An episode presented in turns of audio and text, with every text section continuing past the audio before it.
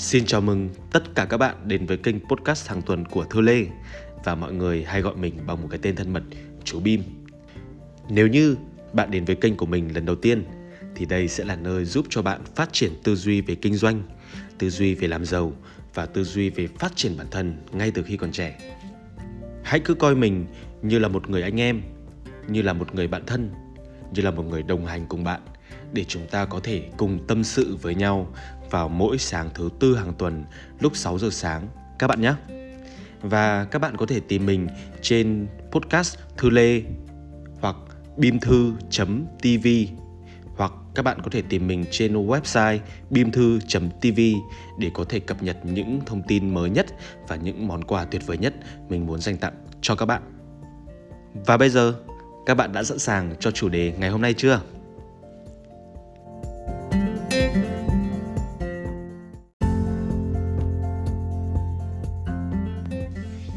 Xin chào mừng tất cả mọi người. Vậy là sau một tuần, anh em mình lại được gặp lại nhau trên podcast của chú Bim. Không biết tuần vừa rồi mọi người cảm thấy ra làm sao? Nhiều niềm vui hay nhiều nỗi buồn? Và không biết có chuyện gì khiến cho mọi người cảm thấy bất ngờ không? Còn mình, tuần vừa rồi chắc là một trong những tuần tuyệt vời nhất khi mà mình nhận được rất là nhiều lời cảm ơn và đặc biệt trong đó có lời cảm ơn của một bạn nữ vô cùng xinh đẹp. Bạn ấy có nhắn cho mình một cái email với cái nội dung là nhờ cái podcast của mình vào khoảng tháng 11 mà bạn ấy đã cảm thấy tràn trề năng lượng hơn. Bạn ấy cảm thấy rằng hóa ra thành công không khó như bạn ấy từng tưởng tượng. Mà nếu như mình chỉ cần kỹ càng hơn, mình chỉ cần chăm chút cho nó hơn và mình chuẩn bị nhiều hơn cho thành công thì chắc chắn nó sẽ đến trong một ngày rất gần. Nhưng cái chủ đề ngày hôm nay, nếu như anh em mình lại vẫn chỉ nói về thành công, thì mình thấy rằng có phần gì đấy hơi buồn chán. Hay là tuần này, anh em mình thử nói về chủ đề thất bại đi. Các bạn đã bao giờ đặt ra một cái câu hỏi là mình đã làm gì sai? Hoặc những người xung quanh mình, họ làm gì sai để mà cuộc sống của họ toàn là thất bại chưa? Mình luôn luôn để ý đến cái câu hỏi này và mình đã từng nghĩ nó là một câu hỏi không có lời giải. Nhưng ngày hôm nay vào một buổi sáng thứ tư rất là đẹp trời thì mình sẽ trả lời nó cho các bạn. Lý do vì sao phải đến 90% những con người bên ngoài kia họ đều thất bại. Và để bắt đầu chủ đề ngày hôm nay, mình sẽ kể cho các bạn một câu chuyện như mọi khi. Có một câu chuyện như thế này. Có một chàng trai trẻ ngày nào cũng đến nhà thờ và cầu nguyện rằng Chúa ơi, xin người thương tình cho con siêng năng, cho con chăm chỉ, cho con ngày nào cũng đến đây được gặp người. Xin hãy cho con được trúng tờ vé số, có được không ạ? Nhưng dù anh ta có cầu khẩn thế nào đi nữa, anh ta vẫn chẳng bao giờ trúng vé số. Đến một hôm nọ, chúa không chịu nổi nữa nên mới bảo anh ta ta đã nghe lời cầu nguyện của ngươi rồi, nhưng ít nhất người cũng phải mua tờ vé số trước đã chứ. Đây là một câu chuyện châm biếm, lên án cái tình trạng của nhiều người trẻ tuổi hiện nay. Họ suốt ngày chỉ mơ mộng làm giàu, mơ mộng trúng số, nhưng họ chưa bao giờ hành động thiết thực để có kết quả. Buổi sáng họ vẫn ngủ dậy muộn, họ vẫn chờ người khác làm việc thay họ, nhưng họ vẫn mong trúng vé số, trong khi tờ vé số họ lại chưa bao giờ bắt tay vào mua không biết rằng các bạn có hiểu cái câu chuyện mình vừa mới kể không? Và để các bạn có thể hiểu sâu hơn thì mình sẽ tiếp tục cái mạch câu chuyện ngày hôm nay nhé. Ở bên Mỹ thì có một ông tổng thống tên là Eisenhower. Ông ấy đã từng nói rằng lời nói nào rồi cũng nhạt. Điều duy nhất bạn cần làm đó là phải thực thi nó, phải thực hiện nó. Một hành động tốt hơn cả tá kế hoạch không bao giờ được làm không hiểu là ngày hôm nay mình lấy cái cảm hứng ở đâu ấy và không hiểu rằng là các cái câu chuyện nó đến với mình nó như là một cái mạch nước chảy ấy, khiến cho mình có quá nhiều câu chuyện muốn kể cho các bạn nghe. Và nếu như các bạn chưa hiểu nãy giờ mình đang nói gì thì mình sẽ tiếp tục đến với câu chuyện thứ hai nhé vào cái thời nhà thanh ấy cái thời mà trung quốc vẫn còn đang thống trị thế giới đó thì cái thời đó có hai nhà sư ở một đất nước nọ. Hai nhà sư này thì một người rất là nghèo và một người thì vô cùng giàu có. Một hôm, nhà sư nghèo nói với cái nhà sư giàu có là sao? Tôi sắp đi Nam Hải hành hương. Ông có muốn đi với tôi không? Nhà sư giàu nghe vậy mới hỏi rằng Ông có cái gì bên người đâu mà tính đi? Nhà sư nghèo đáp Tôi chỉ có một chai nước và một cái bát mà thôi. Nhà sư giàu đáp lại Ngay cả tôi còn chưa mua được thuyền Ông lấy gì để đến nơi? Cứ thế, sau khi kết thúc cuộc nói chuyện Thì uh, nhà sư giàu có dành ra một năm để suy nghĩ là xem là mình có nên đi hay không. Ông do dự rất là lâu và mãi vẫn chưa nghĩ xong. Một năm sau, ông ấy lại bắt đầu lập một kế hoạch chi tiết và vô cùng chu đáo. Và sang đến năm thứ ba, ông ấy bắt đầu mới bắt đầu để chuẩn bị các vật dụng thiết yếu để đi như là hành lý, như là đồ ăn. Và đến năm thứ tư, khi mà cái nhà sư giàu có chuẩn bị đi, thì ông rất là vui vẻ sang nhà hàng xóm và mời người nhà sư nghèo đi cùng với mình. Thì mới hay tin, hóa ra là cái ông nhà sư nghèo, người hàng xóm của mình. Ông ấy đã đi từ ngay cái năm đầu tiên mà ông ấy rủ rồi. Và ngay từ năm đó, khi ông ấy khám phá ra một cái vùng đất mới, ông ấy đã mang về được cho mình rất là nhiều vàng. Và bây giờ cái vị nhà sư nghèo năm nào bây giờ đã trở thành một đại gia và giàu hơn vị nhà sư giàu rất là nhiều. không biết rằng các bạn nghe đến đây các bạn có nhận ra một cái bài học nào đấy trong cuộc sống của mình không? Đó là có hai tiếp con người.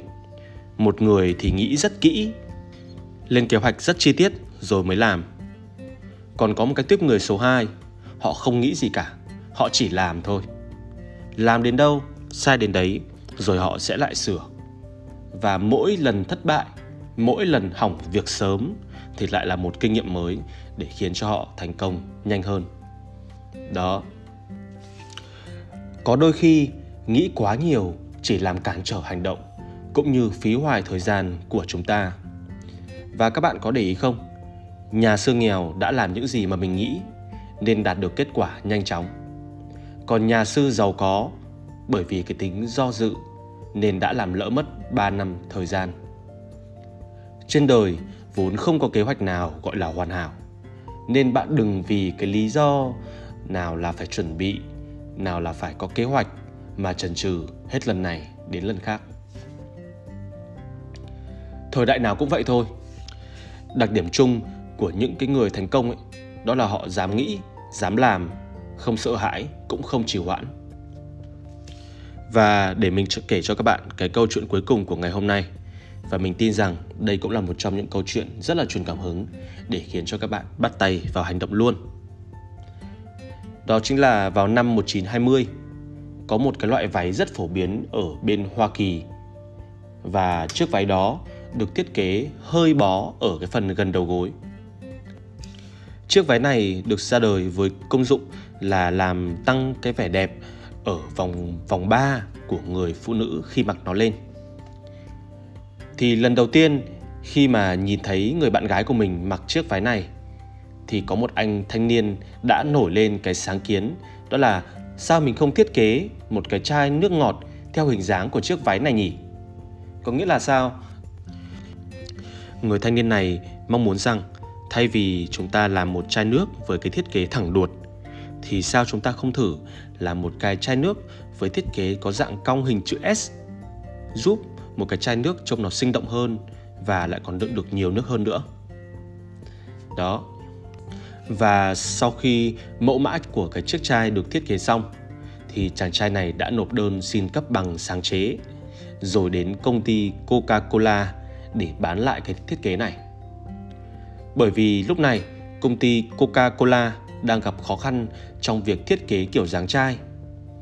Lại thấy cái kiểu dáng của thiết kế mới này, ô, thật sự là rất thú vị. Vỏ dày, đáy rộng khiến khách hàng cầm an toàn hơn nên họ đã quyết định dùng thử sản phẩm này. Và nhờ cái thiết kế này, Coca-Cola đã trở nên phát triển hơn. Sau khi cải tiến một chút, chiếc vỏ chai này đã trở thành hình dạng vỏ chai nổi tiếng nhất thế giới như hiện nay. Và các bạn có biết không, chàng trai trẻ đã sáng kiến ra chiếc vỏ chai tuyệt vời đó có tên là Luther. Người đã trở thành tỷ phú nhờ bằng sáng chế này. Và có một câu chuyện thú vị rằng nếu sắp xếp tất cả những cái chai mà anh ấy đã tạo ra từ trước đến nay thành một con đường thì chúng đủ dài để quay đi quay lại từ trái đất đến mặt trăng 130 lần. Có lẽ lúc đó sẽ có rất nhiều nhà thiết kế khác ngoài Latter có ý tưởng giống như vậy. Nhưng bạn biết không, chỉ có mình Lather thành công mà thôi. Bởi vì thứ khiến cho anh ta có thể tạo ra được cái sự khác biệt với mọi người chính là hành động. Anh ta không chờ, cũng không tiếc nuối cái số chai giang dở mà anh đã từng thất bại đang nằm trong đống phế liệu khi chưa thành công. Vậy nên, hãy cố gắng làm tốt những gì bạn nghĩ. Cuộc sống của bạn nhất định sẽ dần thay đổi. Có một câu nói rất là hay mà mình nghĩ rằng các bạn nên ghi vào. Một trong những câu nói nổi tiếng nhất thế giới khi con người ta sắp chết đi, đó chính là lẽ ra lúc đó tôi nên làm thế. Nhưng tiếc quá tôi lại không làm. Vì vậy bây giờ tôi vô cùng hối hận. Đáng lẽ tôi phải có nhiều thời gian hơn. Và nếu như các bạn đang còn trẻ và các bạn đang nghe được thấy mình nói đến đây, thì đừng nói lại câu nói này khi các bạn chuẩn bị lên quan tài nhé. bởi vì mình mong rằng đây sẽ chỉ là một câu nói vui, bởi vì chúng ta đã có một cuộc đời ý nghĩa. Nghĩ gì làm đấy, và dù có thất bại cũng không làm sao cả. Bởi vì thất bại là việc đương nhiên, và tại sao chúng ta không thử nghiệm nó sớm hơn. Chỉ khi bạn dám hành động mọi thứ mới dần được cải thiện. Kế hoạch quá nhiều chỉ khiến chúng ta đau đầu, thậm chí lâu dần còn tập thành thói quen do dự, nhút nhát khi đưa ra hành động cụ thể. Con đường thành công chỉ dành cho những người đủ kiên trì và can đảm. Và nếu bạn là tiếp người hay chờ đợi, vậy hãy mau thay đổi ngay từ bây giờ. Chúc các bạn một tuần tuyệt vời.